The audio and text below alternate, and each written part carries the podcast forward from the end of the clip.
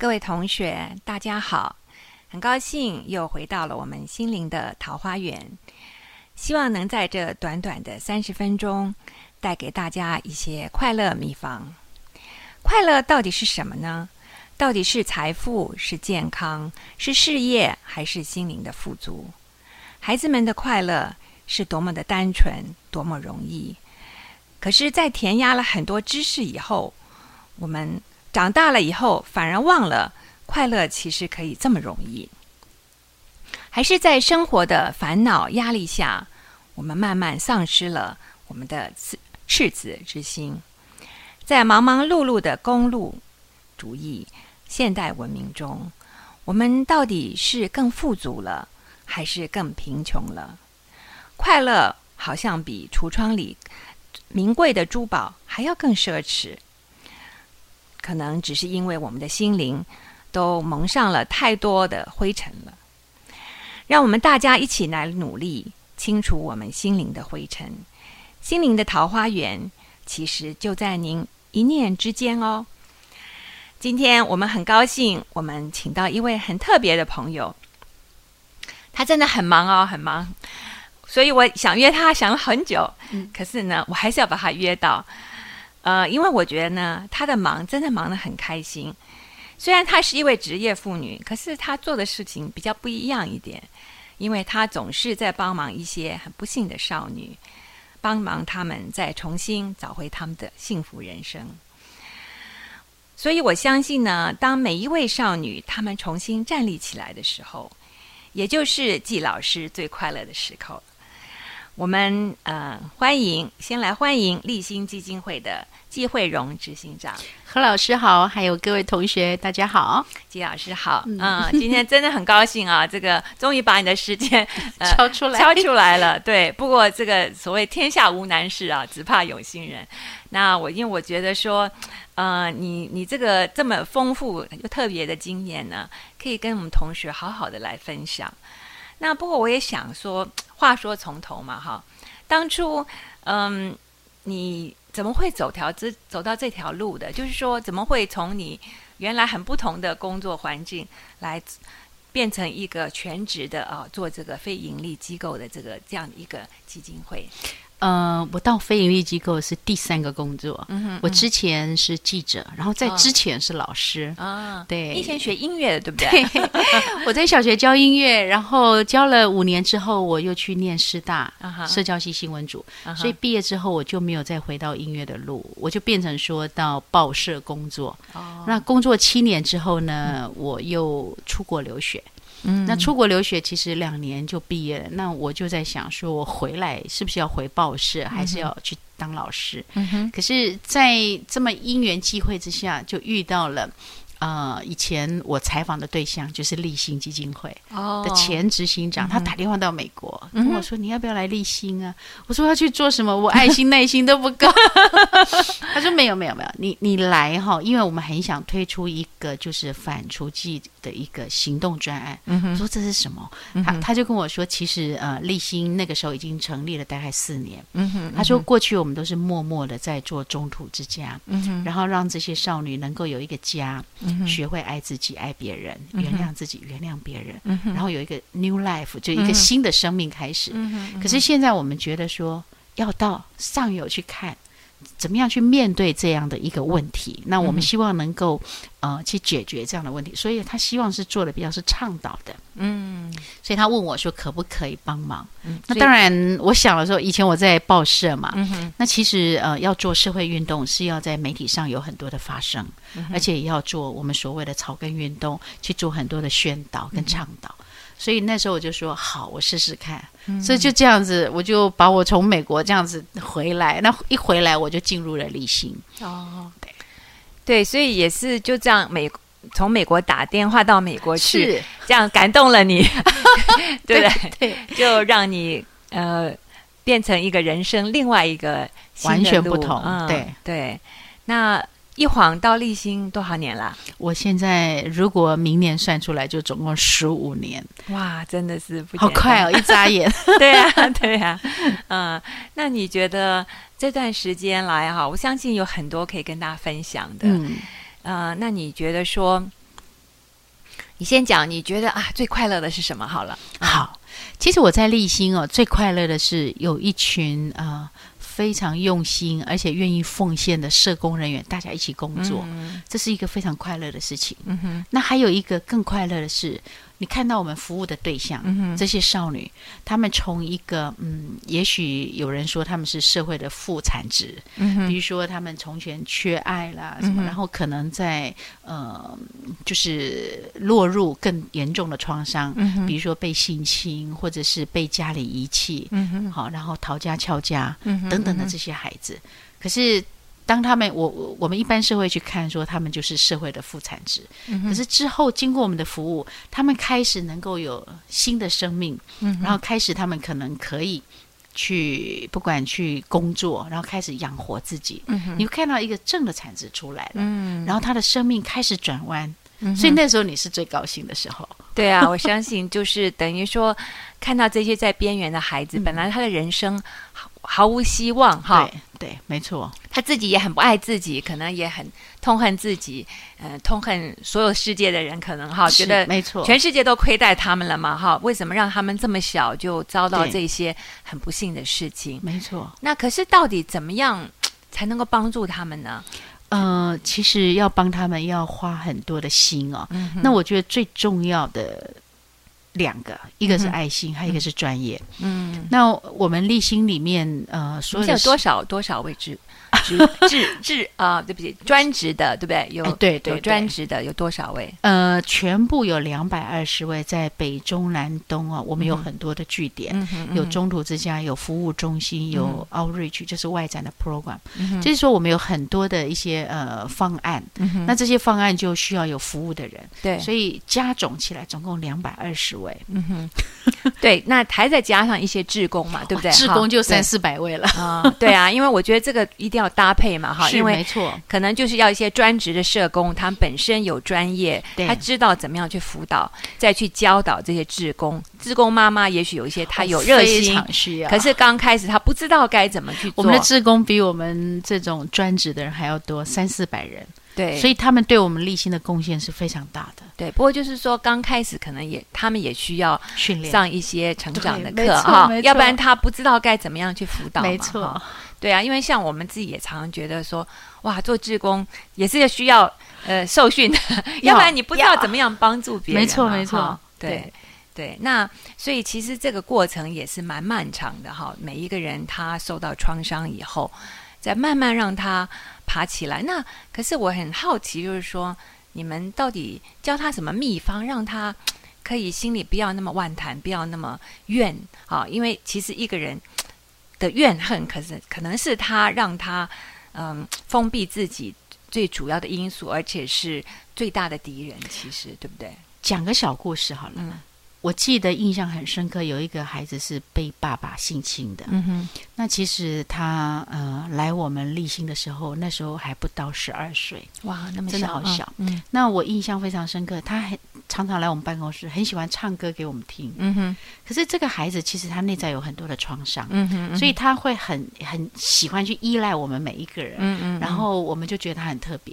嗯哼，然后有一天我的生服员就跟我讲，他说：“你知道这个孩子好特别哦。”嗯。呃，他跟我讲，他说：“阿姨，我有一本日记本。嗯哼，这一本日记本呢，是我爸爸每次对我做那种坏事情之后，他都会送给我的小礼物。嗯，他说，但是我这本日记本虽然我很喜欢，可是我觉得我要把它处理掉。嗯哼，他讲话就像小大人。嗯嗯嗯。那那个我们的社工生服员就问他说：‘那你打算怎么处理？’嗯哼，他说：‘我想想。’嗯哼，就隔了一个礼拜，他说：‘阿姨，我想到怎么处理了。’嗯。他说：“你要怎么处理？”嗯，他说：“我在里面要写很多我心里的话。”嗯哼，然后他就开始写，每页只写一个字，比如说写恨、爱，嗯，然后呃生气，他就写了很多他自己内在的一些情绪的语言在里面。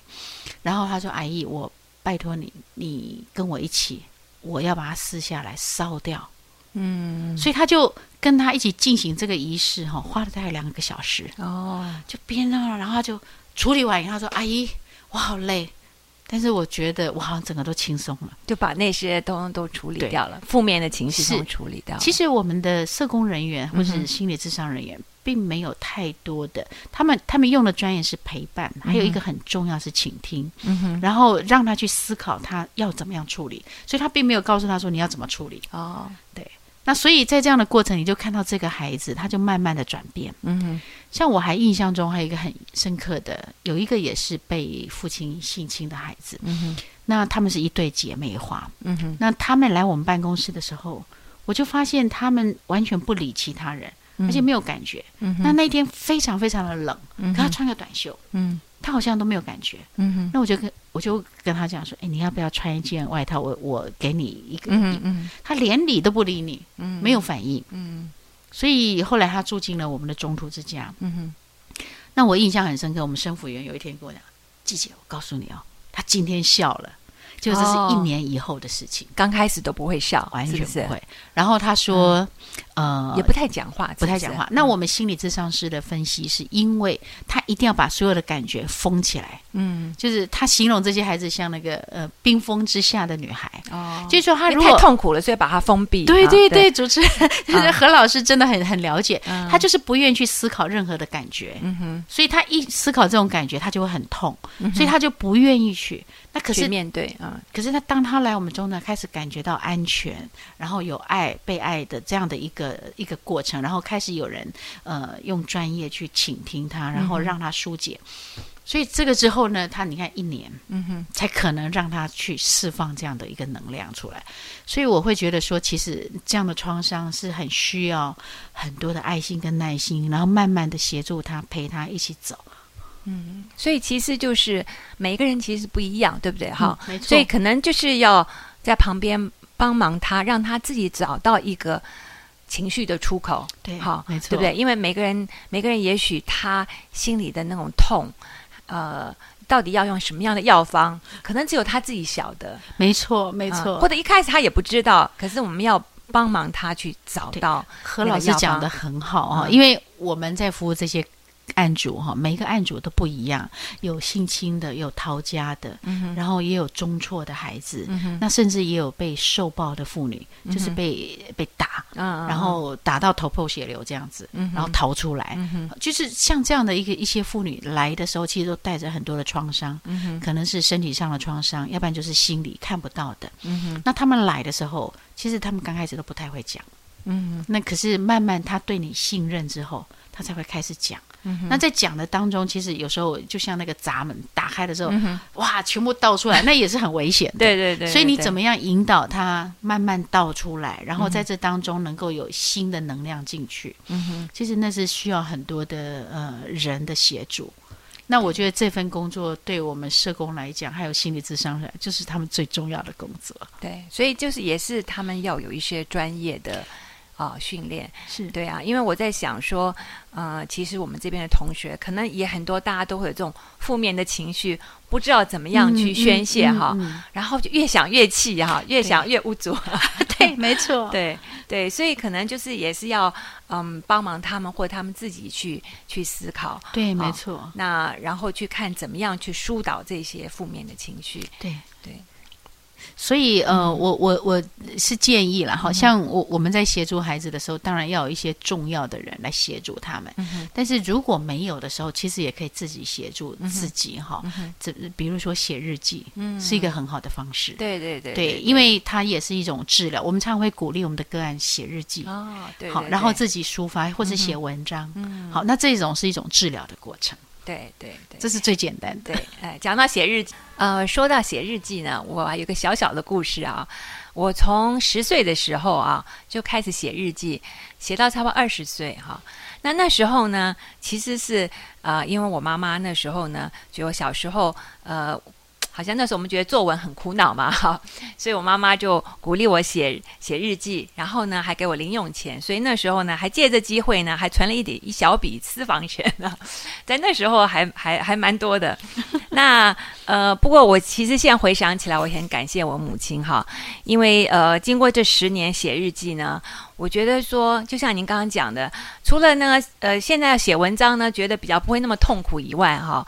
那呃比较会表达自己。另外呢，还有就是说做自己情绪的一个出口。因为我的个性呢，从小其实我是蛮害羞的。然后呢，嗯，碰到人家欺负我，我我小时候人家欺负我呢，我就只会哭着回家 找妈妈。是，然后呃那时候就觉得，哎呀，真的是有时候小时候也是难免就会觉得蛮委屈的哈，因为难免就那种邻居小男生啊就很坏啊，就抓一把沙就沙就弄了你，然后就觉得啊很很很难过这样子哈。那嗯。就是，可是后来呢？因为借由写日记呢，我觉得就是让我自己的情绪呢得到一个很好的抒发，呃，而且就是说，有时候呢，像这几年，有时候朋友说：“哎，你很会写文章。”我说：“其实都是写日记的时候啊，有时候这样神来之笔，哎，今天好像灵感比较有了哈，哎，就可以写到一些还不错的东西。那嗯。”就像我们讲，就说，呃，像前几次我也有访问几几位名主持人嘛，后来他们也说，哎，他们小时候也都很害羞的哈。那可是像我也是，小时候我就，嗯，小时候我出去啊，几个小时都没声音的，现在人家都不相信啊，不相信，真不相信，对对对。那呃，可是那时候呢，我就偷偷很羡慕人家很会讲话。那呃。后来呢，我觉得借由写日记呢，也借这机会呢，就是说，其实你有写下来以后，在讲的时候，哎，好像就比较顺，对，就比较会表达，比较顺一点。因为我觉得人和人呢，就是这种沟通哈，有时候就像我们讲受的委屈呢，也许就是因为沟通不良哈，彼此有误会哈。那我们还有我自己，有时候也是觉得说，借借着写日记就可以这样反省自己，然后呢，就自己把那些委屈呢。好像有时候宣泄出来，因为从小我就不会骂人，所以每次我就气啊，气死活该啊，气得要死啊。是，可是就闷了。然后呢，尤其像我觉得这几年呢，呃，虽然没有没有说真的每天写哈，可是我发现说，哎。我心情不好的时候来写日记，还是一帖非常好的心灵药方哈。那就是说，因为呃，有时候就觉得很委屈的事情啊，哎，写一写，好像就那个情绪，哎，就就就就走掉了哈。然后自己也借这机会，也可以想到一个。呃，出路或者说一个比较光明面，哎，看我到底这个事情应该怎么样来处理比较好。所以其实真的是，我们也鼓励啊，这个同学哈，这个呃，有时候心里苦闷的时候写一写哈。因为前几次我们来演讲的时候，嗯，你看有些同学，哎，他有念他写文章写的很好哎，我们这些同学，对，有些同学其实真的还蛮会写的。所以呢，我们就。建议大家呢，有时候也可以用这种写日记哈，或者不一定每天写了哈，至少哎想到什么时候写一写哈。对，其实这个是蛮好的一种，非常好哈。我我我是建议不论长短哦，有时候只写一两句话都没关系。对对对对，就像我们之前写 email 一样，对两句话哦，对，没错，对对。其实这都是对自己很好的一个抒发管道。嗯嗯嗯，对。那还有没有什么其他的方式呢？你们在帮助？呃，他们这些孩子们的时候，嗯，还有一个哈，其实那个是比较是说，你要去找你信任的一些重要他人。嗯哼，那所谓的重要他人，就是说，除了当事者之外，嗯好，或是对方之外，对对，你找一个你你信任的一些重要他人，然后你跟他谈。好，那这个当然是一个嗯，需要有一些信任关系建立。对对对对对。对，但是我觉得每一个人一生当中应该会有一些重要他人。也许讲重要他人听不懂，我们讲生命中的贵人吧。嗯嗯嗯。应该都会有这样的，就他可以信任的一个人，对对对，第三者嘛，是不是？对。所以，我我也建议说，我们应该去建立这样子一个信任关系的人。嗯嗯。那当然，这个可能有时候可遇不可求，但是。总应该要去建立这样的一个呃，就是我们的人际网络，嗯，好，那这样才会比较健康一点。对对对对。对，所以我们也会建议我们的案主说，嗯哼，哎，你可以跟你信任的这个我们说生命中的贵人，也可以跟他说。哦，对。对，反正就是说，呃，就是要把这些呃这些等于心中的垃圾，把它倒倒掉就是了，对不对？好，心灵的垃圾倒掉掉，然后这样才有好的新的东西可以再进来嘛，哈。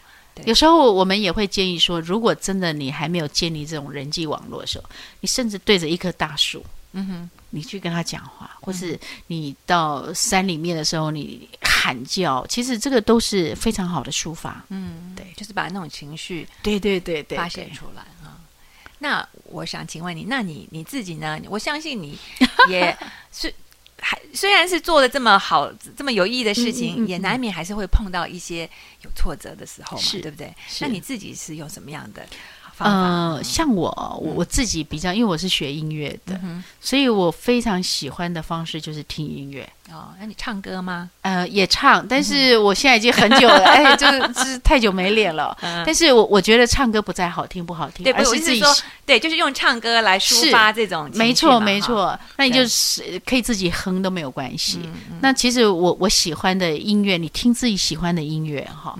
那另外我还有一个很喜欢就是运动，嗯嗯，因为我觉得运动是非常好的抒发管道，尤其在流汗之后，你很多的不愉快可能都忘掉了。对对，所以我我。是很建议大家可以运动，嗯好，那不管是跑步、游泳，或者是走路，甚至非常简单的走路散步，我都觉得非常好。嗯，对了，运动我觉得当然也是一个非常好的方式啊，让我们把这些负面的情绪啊或者压力啊能够就把它解除掉。对对对对对对。那嗯，你你有没有在生命中你自己觉得碰到？最大的挫折哦，当然有，也没有天天都是呃出太阳的嘛哈，也有下雨天嘛哈。不过在在我来讲哈，因为我从小哈，我的妈妈就给我们一些嗯，我觉得非常棒的一些教育哈，就是比较正向的思考的教育。因为我记得我小时候曾经呃，我妈叫我去买一个东西，很小的时候，那我不晓得大家听得懂不懂，就是那个台语叫倒雷菜户。就是一种豆制豆类的制品，然后去去把它弄弄糖啊，加什么那那种很好吃的东西。那我记得我到了那个店，然后那个老板，因为我很小，那老板你为杯啥？你要买什么？他讲的很大声，我以为他在凶我，你就吓一跳，就吓吓了，然后就跑哭着回家了，因为根本都买不到。那我回去之后，我妈妈哈，她并没有这样就说算了啊，小孩子。就不要再要求。嗯嗯他居然没有哎，还叫我说来来来，你怎么了？然后我就跟他讲说，我他很凶啊，我不敢再去了，他好坏啊。嗯。可是我妈就跟我说，你怎么跟他说？嗯哼。我说我只是跟他讲我被倒了一菜，他就问我要干什么。我妈说好，那我们来练习，就教我再练一遍。哦。练完之后，我以为这样就可以了，没想到叫我再去。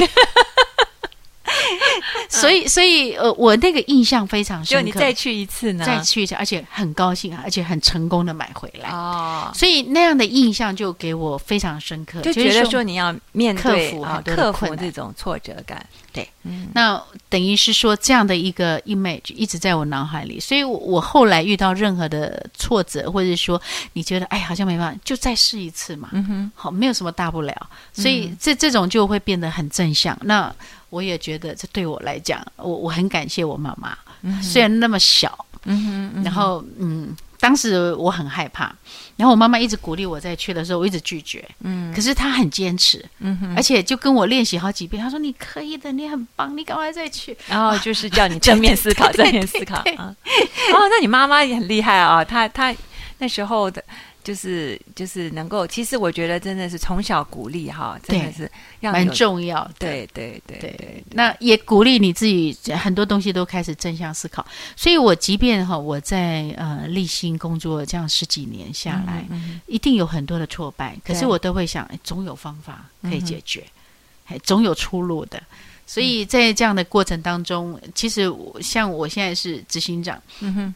要管两百多人，其实对我来讲，我以前从来没有经验的，也是不容易，也像个企业一样嘛，对不对？哈，没错，而且很多有人的地方就有人的问题，对啊，对啊。那在这里面，我我就开始去学习怎么样管理。嗯哼，那我记得给我影响最大的就是学习倾听。嗯哼。我我我以前在当记者，其实记者记者不太有耳朵的，真的吗？我不觉得记者不好意思，得理不饶人，然后不太有耳朵，然后会咄咄逼人，嗯，然后一直逼问这样子。